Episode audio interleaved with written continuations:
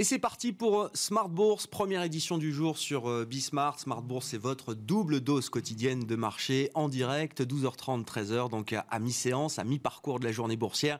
Et puis le soir, 18h30, 19h30, là aussi en direct, le grand digest du jour pour euh, bien euh, suivre l'ensemble des infos clés économiques, financières et boursières sur, sur Bismart. Au sommaire de Smart Bourse midi, la tendance du jour avec un CAC 40 et des indices en Europe qui consolident les légèrement. On a accumulé quelques belles séances de hausse depuis le début de la semaine. On tourne toujours dans les mêmes zones de fluctuation. Hein. Le CAC est au-dessus des 5000 points euh, ce soir, euh, cet après-midi, euh, avec évidemment la perspective du discours de Jérôme Powell. Ce sera le gros morceau de l'après-midi. Les investisseurs seront attentifs au discours du patron de la Fed qui s'exprimera en visioconférence avec les outils du moment adaptés à la pandémie à l'occasion du symposium de Jackson Hole. Et puis les invités de la mi-journée dans, Smart Bourse sur Bismart.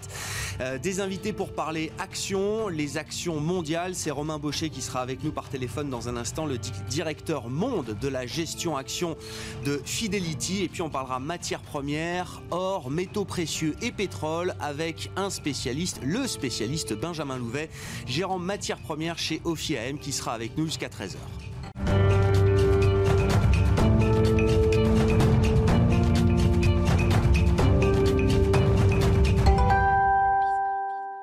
Mais d'abord, le résumé de la séance euh, à mi-parcours de cette journée boursière, c'est tous les jours avec Nicolas Panier depuis la salle de marché de Bourse Directe. Pause ce matin sur le CAC 40 qui est toujours dans le rouge à la mi-journée. Les investisseurs sont prudents avant le grand rendez-vous de cet après-midi, le discours d'ouverture de Jérôme Powell lors du symposium économique de Jackson Hole aux États-Unis. Face aux plus grands experts monétaires de la planète, le président de la Fed s'exprimera virtuellement, coronavirus oblige, et les investisseurs seront particulièrement attentifs à deux sujets dans l'attente d'éventuels indices sur la direction que pourrait prendre la politique monétaire américaine.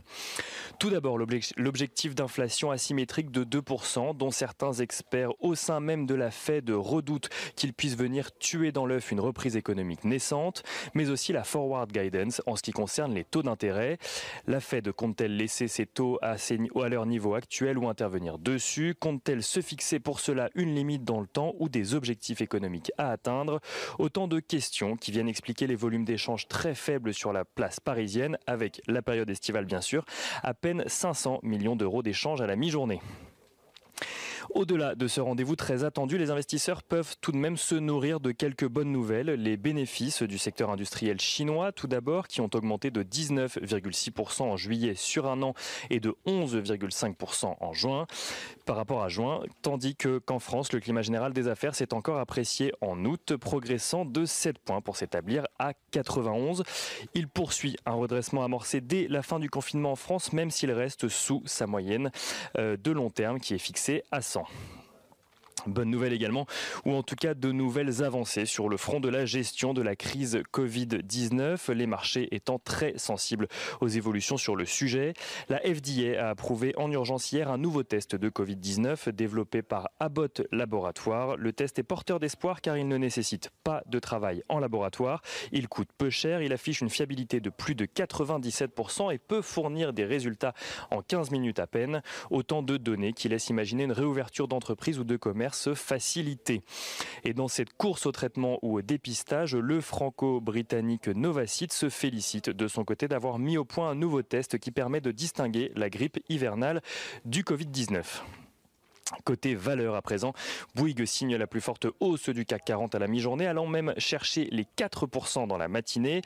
Le groupe industriel qui a vu ses ventes chuter durant la crise sanitaire a annoncé une perte opérationnelle courante moins élevée qu'attendue pour son exercice du premier semestre.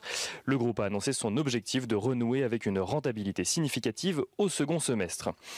Eiffage de son côté a vu son chiffre d'affaires chuter de près de 20% sur le premier semestre, mais a déclaré s'attendre à un redressement de ses activités au second semestre, même si l'activité sur l'ensemble de l'année s'inscrira en baisse. Une estimation dont le groupe français précise qu'elle est difficile à effectuer pour sa branche concession qui regroupe autoroutes et aéroports à cause du maintien des restrictions en matière de voyage. Le titre perd un peu plus de 2% à la mi-journée.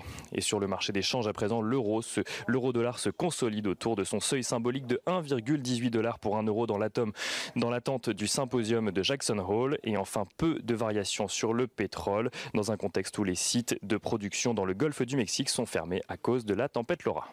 C'est Nicolas, Nicolas Panier qui est euh, avec nous tous les jours depuis la salle de marché de Bourse Direct et en fil rouge tout au long de la journée pour euh, vous livrer les infos clés, les infos essentielles de l'actualité boursière, financière et, économique. Le CAC 40, les indices européens consolident à la mi-journée, moins 0,5% à la Bourse de Paris pour un CAC autour de 5022 points. Les indices futurs américains sont en léger retrait euh, également avant l'ouverture de Wall Street cet après-midi et l'euro-dollar, vous l'avez entendu, sans grand mouvement aujourd'hui, toujours autour de 1,10 18-25.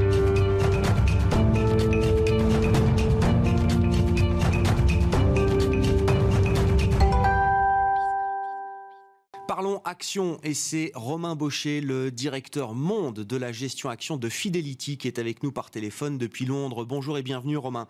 Merci beaucoup d'être d'être avec nous. Les, éléments d'analyse que Fidelity euh, euh, peut nous apporter euh, aujourd'hui sur sur Bismarck. Je, regardais l'indice peut-être le plus large possible, le MSCI World qui représente bien voilà la, capitalisation boursière mondiale. Cet, cet indicateur de marché est au plus haut historique, Romain. C'est la surface des choses justement quels sont derrière les éléments d'analyse qu'il faut mettre en avant et comment est-ce que vous évaluez la solidité ou la fragilité d'ailleurs des facteurs qui permettent au marché action de, continuer de progresser dans leur ensemble et de tenir sur ces niveaux historiques? Bonjour Grégoire, vous faites bien de rappeler qu'effectivement le contexte est assez porteur et qu'il n'est pas totalement irrationnel. J'ai envie de dire que le marché est même exagérément euh, rationnel, je, vais vous expliquer pourquoi, mais qu'effectivement il est à côté de cela euh, très fragile. Alors pourquoi est-ce qu'il est exagérément rationnel? Parce qu'il reste étroitement corrélé à l'évolution des résultats, c'est-à-dire quand on parle de ces marchés tirés par quelques valeurs, oui, mais ce sont par quelques valeurs qui se qui se présentent sous un, les meilleurs auspices puisqu'elles combinent toutes les qualités. les fameuses, par exemple, cinq grandes valeurs américaines, euh, les fameuses GAFAM, aujourd'hui ont toutes les qualités recherchées puisqu'elles ont un bilan solide, elles ont des profits qui se maintiennent euh, et elles sont effectivement des poids lourds de l'indice dans un monde où la gestion euh, passive est, toujours aussi importante. Donc dans un monde où nous sommes en quête et de, de forme de sécurité relative, c'est-à-dire des bilans solides, des rendements, des dividendes et d'espérance de gain, c'est-à-dire de poursuite de la hausse des bénéfices. Et effectivement, ben, les marchés se ruent sur ce qui reste encore porteur, mais effectivement c'est fragile car cette hausse est faite avec ce qu'on appelle un, euh, leadership, c'est-à-dire euh, une dynamique très étroite. Euh, c'est un peu comme si dans le Tour de France, vous aviez cinq échappés et que le reste était très en retard par rapport au temps des années précédentes. Donc effectivement, cette attention portée sur un tout petit nombre de coureurs qui se comportent très bien euh, rend cette hausse euh, fragile mais pas irrationnelle. Ouais. Si on se focalise sur ce groupe de valeurs, alors euh, les GAFAM en sont le, symbole mondial romain, mais derrière c'est la tech aussi dans son ensemble, hein, qu'elle soit numérique mais qu'elle soit aussi un peu plus dure, le secteur des semi-conducteurs. On a beaucoup parlé du secteur de la santé également, hein, qui sont des moteurs de performance importants. Vous dites, vous êtes confortable avec la situation de ce groupe de valeurs ou de ces thèmes parce qu'il y a une dynamique bénéficiaire qui permet justement de justifier la progression boursière. Est-ce que néanmoins, il, faut se préparer à, approcher une forme de, plafond de verre quand même à un moment pour ces, euh, géants euh, globaux, euh, Romain? Alors effectivement, vous avez un comportement très différencié au niveau des profits et, et Dieu sait que pour nous c'est important, nous considérons que la bourse à moyen et long terme est dirigée par les profits, elle n'est pas irrationnelle. Elle peut produire des réactions excessive à court terme, mais à long terme, elle est dirigée par les profits. Lorsque vous voyez ce qui se passe sous l'angle des profits, et pour nous, ça dépasse l'approche sectorielle, c'est presque plus une approche de style. À l'heure où nous parlons, euh, nous parlons, les profits américains résistent mieux qu'en Europe, puisqu'ils sont plutôt en baisse de l'ordre d'un tiers, là où en Europe et dans le reste du monde, c'est plutôt 50% d'une année sur l'autre. Et lorsque vous grattez un peu sous la surface des choses, euh, vous découvrez que les valeurs dites de croissance n'ont des profits qui ne baissent entre guillemets que de 15% d'une année sur l'autre, quand les valeurs dites plus cycliques sont en baisse de 50%. Donc on a bien des divergences extrêmement profondes qui ne sont pas des divergences euh, euh, boursières à proprement parler, qui sont bien des divergences fondamentales. Et de la même manière, lorsque l'on attend euh, euh, l'autre composante d'un rendement action qui n'est pas seulement la plus-value, mais qui est aussi le rendement au sens strict du terme, c'est-à-dire le dividende, là aussi, les rachats d'actions, les dividendes sont beaucoup plus sévèrement impactés dans le monde des cycliques. Le, pire exemple étant malheureusement effectivement le monde de la banque, le monde des, foncières ou le monde de l'énergie euh, fossile non durable, qui sont des secteurs avec le tourisme et le loisir qui sont là pour le coup sinistrés puisqu'ils ont abandonné de gré ou de force souvent leur politique de dividendes et, de rachat d'actions. Donc après, bien entendu, nous ne sommes pas dupes, les multiples sont élevés mmh. et vient l'autre sujet qui est le risque de baisse. Et c'est là aussi où nous restons raisonnablement confiants en relatif, attention euh, pour les actions, en relatif à d'autres classes d'actifs, car si les marchés euh, de taux sont aujourd'hui complètement administrés, puisque les taux, tous les taux à travers la planète sont euh, faits de zéro quelque chose, donc ça va aller de moins 0,5 pour un taux suisse ou allemand à plus 0, quelque chose pour les taux les plus risqués, ce qui est assez surréaliste. C'est-à-dire qu'on est tous en train de regarder le chiffre après la virgule, dans un monde administré, mais qui a montré aussi que les mains profondes, c'est-à-dire les banques centrales, les États, avaient en tête de vouloir soutenir à tout prix le système économique et financier pour éviter un effondrement. La bourse aujourd'hui manque de flux, on ne va pas se mentir, puisque euh, typiquement le, plus gros acheteur des dix dernières années, c'était les entreprises elles-mêmes via les rachats d'actions. Et nous sommes passés d'un rythme de 900 milliards à peu près annuels des dernières années à un rythme aujourd'hui qui va être moitié moindre. Mais on, nous l'avons vu, les banques centrales sont prêtes à être de plus en plus audacieuses et à offrir finalement ce filet qui normalement n'est pas très visible dans le monde euh, du crédit risqué, euh, du crédit et du crédit dit euh, à yield, dans le monde des actions. Or, elles sont aujourd'hui de plus en plus présentes. Donc, quelque part, elles nous disent soyez prêts à prendre plus de risques, soyez prêts à payer un peu plus cher des valeurs de croissance durable. Et donc, nous avons envie de rester exposés. Comment est-ce qu'on couvre quand même ce, risque de, baisse ou de valorisation sur cette partie-là des portefeuilles euh, actions, euh, Romain. Je comprends, hein, ça reste le cœur des portefeuilles, ça reste des convictions importantes avec tous les facteurs que vous avez pu euh, nous apporter, que ce soit du côté des bénéfices ou du côté des, des taux bas qui portent également cet ensemble de, valeurs. Mais quand on, gère un portefeuille dans son, ensemble, qu'est-ce qu'on met en face aujourd'hui pour essayer de, couvrir peut-être le, risque éventuel de, baisse ou d'accident sur ces, sur ces thèmes-là alors le premier, euh, le premier indicateur qu'il faut suivre dans ce portefeuille, c'est celui de la diversification. Il est important de rester diversifié pour deux raisons. La première, c'est qu'effectivement cette concentration extrême ne nous plaît pas. C'est du jamais vu que cinq valeurs représentent à elles seules plus du quart du plus grand indice mondial, qui est le Standard Poor's 500. Donc ce n'est pas sain en, en, tant que tel. Et nous ne sommes pas dupes c'est que c'est pas un, hasard si cela coïncide avec un, point de passage important qui est qu'à l'heure où nous parlons, nous allons probablement terminer l'année ou commencer l'année prochaine avec pour la première fois de l'histoire les gestions dites passives, c'est-à-dire celles qui se contentent de répliquer l'indice, qui vont représenter la moitié des actifs euh, des fonds euh, américains, c'est-à-dire qu'ils vont, ils vont faire jeu égal ah. avec les gestions dites plus actives de, conviction. Donc il faut se méfier des effets autoréalisateurs et donc il faut une diversification. Il faut une diversification aussi parce que malheureusement, l'Europe ne se présente pas encore sur son meilleur jour. Pour un investisseur européen, il nous paraît essentiel de favoriser des solutions globales.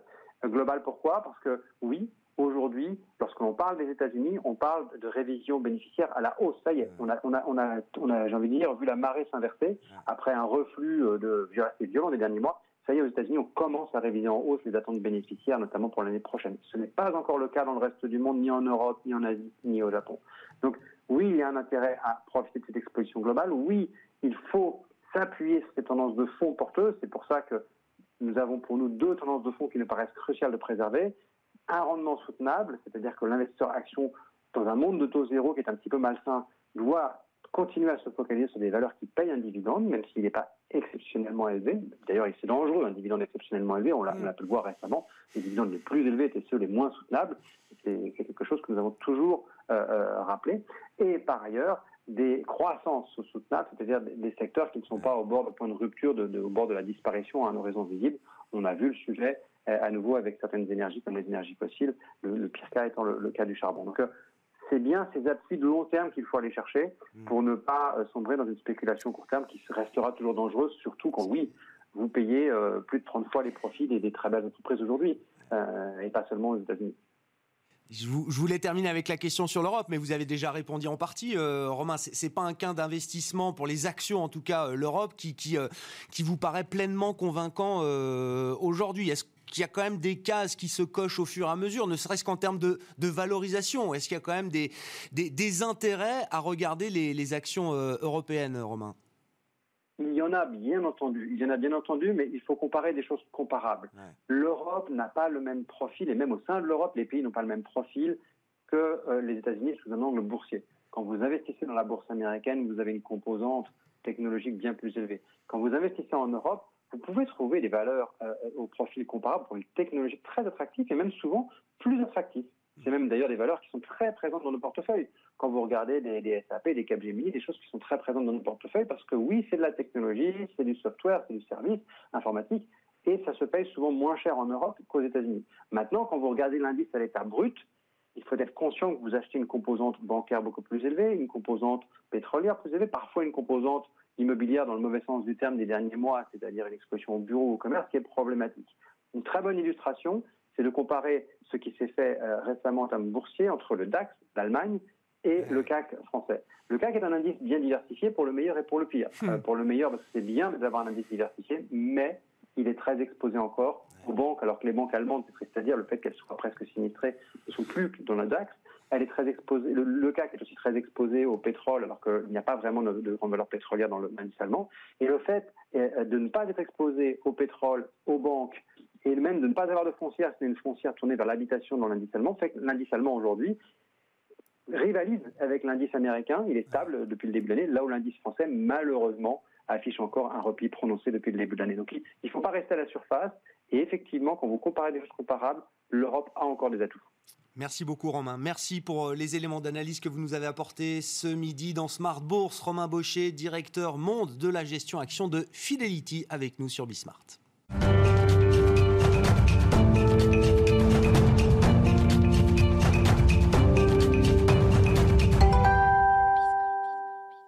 Les actions au plus haut, l'or au plus haut euh, également. Enfin, c'était vrai au début du mois d'août. Benjamin Louvet est avec moi euh, en plateau, gérant matières premières chez OFIM. Bonjour et bienvenue, euh, Benjamin. Oui, on, est monté à plus de 2050 dollars sur l'once d'or, je crois, au début du, mois d'août. Alors, c'était un record historique, historique, voilà. on a reperdu une centaine de dollars, 1950 dollars l'once au moment où on se parle. Qu'est-ce que vous retenez du mouvement de l'or et, des métaux précieux au sens large? Je crois que l'argent aussi a été très performant au cours de, l'été. Et, et, pour ceux qui se posent la question, et beaucoup investisseurs se posent la question, si j'ai pas d'or dans mon portefeuille ou pas suffisamment euh, aujourd'hui, est-ce qu'il est encore temps d'en rajouter? Alors, le, mouvement qui s'est produit sur l'or est un mouvement qu'on attendait, entre guillemets, euh, chez OFIM. On avait fait une note en début d'année pour expliquer que euh, notre objectif se situait aux, alentours de 2000 dollars l'once, qu'on a vu. Et donc, on a republié une note là tout récemment, justement pour, jauger du, du, potentiel qui reste à ce marché. Et pour nous, la bonne nouvelle, c'est que du potentiel, il en reste. On a eu euh, euh, cette hausse qui a été euh, essentiellement engendrée par les problématiques monétaires, les problématiques de crise sanitaire qui ont été gérées avec, des, politiques monétaires très accommodantes. Et vous le savez, on, en parle assez souvent, l'or est un actif qui n'a pas de rendement et donc qui retrouve de l'intérêt quand le rendement des autres actifs a tendance à reculer. Avec des taux d'intérêt qui n'ont fait que baisser, euh, l'or a retrouvé de l'attrait auprès des, investisseurs. Alors aujourd'hui, alors que les taux sont à zéro à peu près partout, effectivement, la question se, pose de savoir s'il reste du potentiel.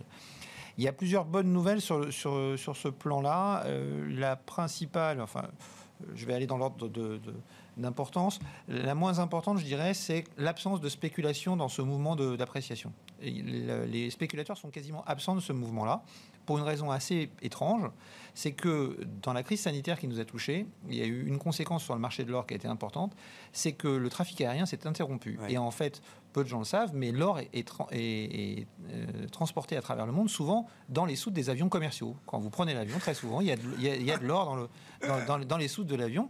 Et donc l'impossibilité de bouger ces stocks d'or a empêché à beaucoup d'arbitragistes d'intervenir sur ce marché. Donc les positions des spéculateurs sur le marché de l'or aujourd'hui sont très faibles.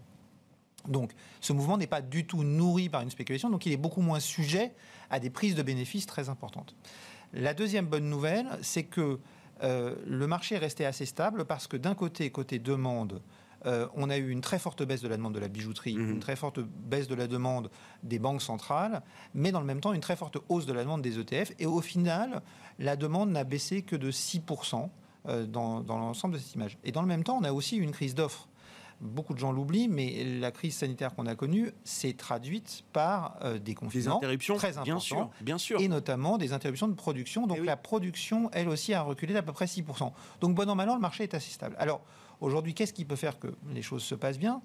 Euh, la première chose euh, importante, c'est que les, pôles de, de réduction d'achat, c'est-à-dire les banques centrales et la bijouterie pourrait revenir si l'économie se reprend un petit peu. Les banques centrales avaient dans un premier temps arrêté leurs achats d'or pour essayer de garder du cash au cas où il y aurait des besoins d'intervention. Aujourd'hui, certaines d'entre elles ont commencé à annoncer qu'elles reprenaient leur programme d'achat. Et en début d'année, il y a eu un sondage fait par le World Gold Council sur les intentions des banques centrales vis-à-vis de l'or. Et elles n'ont jamais été aussi positives et n'ont jamais autant indiqué vouloir acheter de l'or. L'important, c'est que ce sondage a été fait en avril, donc après le début de la crise du Covid. Donc ce n'est pas une situation qui aurait pu changer avec la crise du Covid. Donc elles veulent acheter de l'or. Dans le même temps, si la situation économique s'améliore notamment en Chine ou en Inde, qui sont de gros acheteurs d'or.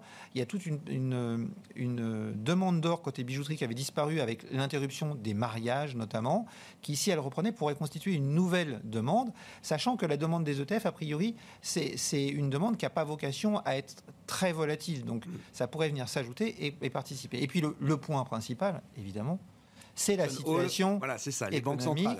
Euh, la question est de savoir si, comment les taux peuvent évoluer. Alors je rappelle, ce qui compte pour l'or, pour, pour c'est les taux d'intérêt réels. Donc c'est-à-dire qu'on prend les taux d'intérêt et on enlève l'inflation.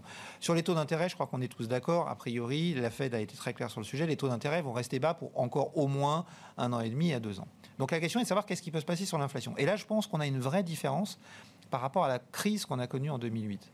La vraie différence, c'est que la crise de 2008, on en est sorti essentiellement grâce à une arme monétaire. Des injections de liquidités par les banques centrales. Ces injections de liquidités ont été faites vers les banques et ne se sont pas euh, transmises à l'économie réelle. Dans la sortie de crise qui nous occupe aujourd'hui, on a opté pour des solutions euh, différentes. Alors, on a continué à utiliser l'arme monétaire, mais on a aussi utilisé des armes budgétaires, fiscales, politiques. Et donc, on voit des impacts directs sur l'économie réelle. Quand vous faites des chèques aux Américains euh, directement, vous injectez de l'argent dans l'économie réelle. Il y a, une vraie probabilité de voir l'inflation repartir euh, aujourd'hui qui n'est pas nulle. Bien sûr, donc ça, ça, augmente la probabilité de voir l'inflation. Puis il y a un autre élément que pour l'instant, euh, à mon avis, auquel on ne prête pas assez d'attention pour l'instant, c'est la transition énergétique qu'on va devoir faire. Cette transition énergétique nous oblige de passer d'énergies fossiles, qui sont très denses, vers des énergies moins denses. Et ça, ça a forcément un coût ça a forcément un coût parce que vous allez devoir maintenir des outils de production qui uh-huh. sont euh, pilotables en plus des outils intermittents que vous mettez en place. Donc vous allez devoir maintenir deux systèmes, ça va avoir un coût. On parle aussi d'énergie libre, il y a moins d'énergie libre, et donc tout ça pourrait faire remonter l'inflation. Je ne parle pas d'une inflation à 5%. Non, hein. non, j'entends bien. Mais ce serait le scénario, alors Goldilocks pour l'or, boucle d'or, avec des taux qui seraient maintenus à zéro par les banques centrales, et une, petite résurgence d'inflation, on va rester euh, très modeste et très humble par rapport à ça, qui fait que les taux réels seraient encore plus négatifs que ce qu'ils sont euh, aujourd'hui. Et donc là, par effet de comparaison, l'once d'or continue d'avoir une, attractivité, un intérêt euh, Exactement, et c'est pour ça qu'on attend aussi beaucoup de, l'interview de Jérôme Powell cet après-midi à Jackson Hole, parce qu'il pourrait signaler cette volonté qui, quelque part, ne fait aucun doute de la Fed de laisser peut-être un peu filer l'inflation au-dessus de son objectif de 2%. Et il n'y a pas besoin de beaucoup. Si vous regardez euh, euh, un, graphique et que vous comparez la performance de l'or et la performance des taux d'intérêt réels inversés, les deux courbes se suivent sur le 10 ans américain. Si vous augmentez l'inflation, l'objectif d'inflation d'un pour cent, sur les niveaux actuels. Donc aujourd'hui, les anticipations sont autour d'un et demi. Vous passez à deux et demi, ce qui n'est pas énorme. Ça vous donne un objectif de cours sur l'or autour de 2400 dollars. Et c'est pour ça qu'aujourd'hui, 2400 dollars l'once, c'est notre objectif sur le ah. cours de l'or. Sur quoi? Sur 12 euh, mois Un horizon, on va, dire, on va dire entre 12 et 18 mois, parce que l'inflation ne va pas se matérialiser quand même. Non, bien sûr, c'est un processus alors qui n'est pas forcément linéaire, ça peut, la résurgence peut arriver, mais voilà, pour l'instant, on est encore. Mais en euh, même temps, si, si l'économie repartait un petit peu, il y a aussi ce potentiel de demande réelle sur l'or en provenance, des, en, provenance de, la Chine et de l'Inde, euh, cette demande des banques centrales qui pourrait euh, aider ce mouvement. Et si des, spéculateurs aussi revenaient, ça pourrait constituer un appel d'air qui pourrait permettre d'aller rapidement retrouver les 2050, voire les 2100 dollars, avant de pouvoir se diriger tranquillement vers les 2300, 2400 dollars. Il nous reste deux minutes pour dire un mot du pétrole. Euh, Benjamin, on n'a pas le temps de faire le, tour de la planète pétrole, mais l'événement du moment, c'est l'arrivée d'un ouragan euh, Force 4, je crois, euh, qui est en train de passer sur le, golfe du Mexique, Laura, avec toutes les infrastructures pétrolières américaines, évidemment. Est-ce que c'est un sujet d'attention? Oui, un peu, beaucoup. Est-ce que ça peut amener des perturbations sur les cours pétroliers? Alors, c'est difficile à dire à ce stade. Le, vrai sujet, visiblement, les, les plateformes, quand l'ouragan est passé sur la partie où se situent les plateformes, il n'était pas encore aussi fort. Il s'est renforcé vraiment à l'approche de, des, terres. Donc les plateformes devraient pouvoir reprendre leur travail relativement normalement. La question, c'est qu'un ouragan de catégorie 4 devrait amener beaucoup de vagues de submersion sur les côtes texanes, où se situent toutes les infrastructures de raffinage. Et donc, on pourrait potentiellement avoir des, des infrastructures de raffinage qui pourraient être perturbées un peu plus longtemps. Ça, ça pourrait avoir un impact sur le prix des produits raffinés, donc l'essence et, et les produits distillés. Euh, mais globalement, on a des stocks aujourd'hui, hein, parce que euh, à l'inverse des marchés de métaux où on a pu arrêter la production, comme on l'évoquait tout à l'heure sur l'or, sur le marché du pétrole, c'est beaucoup plus difficile d'arrêter la production parce que quand vous arrêtez un puits, le remettre en, en, œuvre, ça peut coûter cher et puis ça peut pas forcément bien se passer. Donc on a mis du temps à arrêter, donc on a des stocks et donc ça devrait pouvoir permettre de faire tampon, à moins que les dégâts soient vraiment énormes, mm. ce qui n'est pas aujourd'hui l'hypothèse la plus probable. Bon, 45 dollars autour, hein, ça pour les cours du pétrole. Euh, oui, nous on pense, on pense, que les prix du pétrole devraient se diriger tranquillement vers les 55 dollars d'ici la fin de l'année. Euh, mais après, sur le plus long terme, on a une grosse crainte, c'est que l'interruption de la production des pétroles de schiste ne reparte pas du tout aussi fort que certains l'estiment, parce que un effet ciseau ces sociétés ont perdu beaucoup d'argent, donc aujourd'hui les investisseurs sont beaucoup plus prudents. Et là, on aurait un effet ciseau et on pourrait enchaîner une crise sanitaire avec une crise pétrolière. Un contre-choc pétrolier, on irait sur un choc pétrolier. Exactement, et ça, ça pourrait être vraiment problématique au moment où l'économie essaierait de se relancer. Bon, c'est dans, la tête, effectivement, hein, c'est un petit point d'attention qu'il faut garder en tête pour euh, l'année prochaine, peut-être, euh, Benjamin. Merci beaucoup d'avoir été avec nous euh, ce midi. On vous retrouvera, j'espère, le plus régulièrement possible sur, sur Bismart, dans Smart Bourse. Benjamin Louvet, avec nous pour parler matières premières, vous l'aurez compris, gérant matières premières chez Ophi Asset Management. Voilà pour Smart Bourse, l'édition de la mi-journée. Rendez-vous ce soir, évidemment, en direct, 18h30, 19h30. Les marchés qui consolident légèrement. À Paris, le CAC 47 d'un peu de terrain. On se maintient toujours au-delà des, des 5000 points. Les indices futurs américains sont en, légère baisse. Euh, là aussi, on consolide des records hein, sur les marchés US, toujours entre le S&P 500 et le Nasdaq. Le grand événement de l'après-midi, vous le savez, c'est le discours qui sera prononcé tout à l'heure par Jérôme Powell, le patron de la Fed, pour l'ouverture du symposium virtuel de Jackson Hole. La rentrée des banques centrales, c'est le gros sujet du jour pour les investisseurs. Vous êtes évidemment sur Bismart. Les programmes continuent et on se retrouve à 18h30 ce soir pour la deuxième édition de Smart Bourse.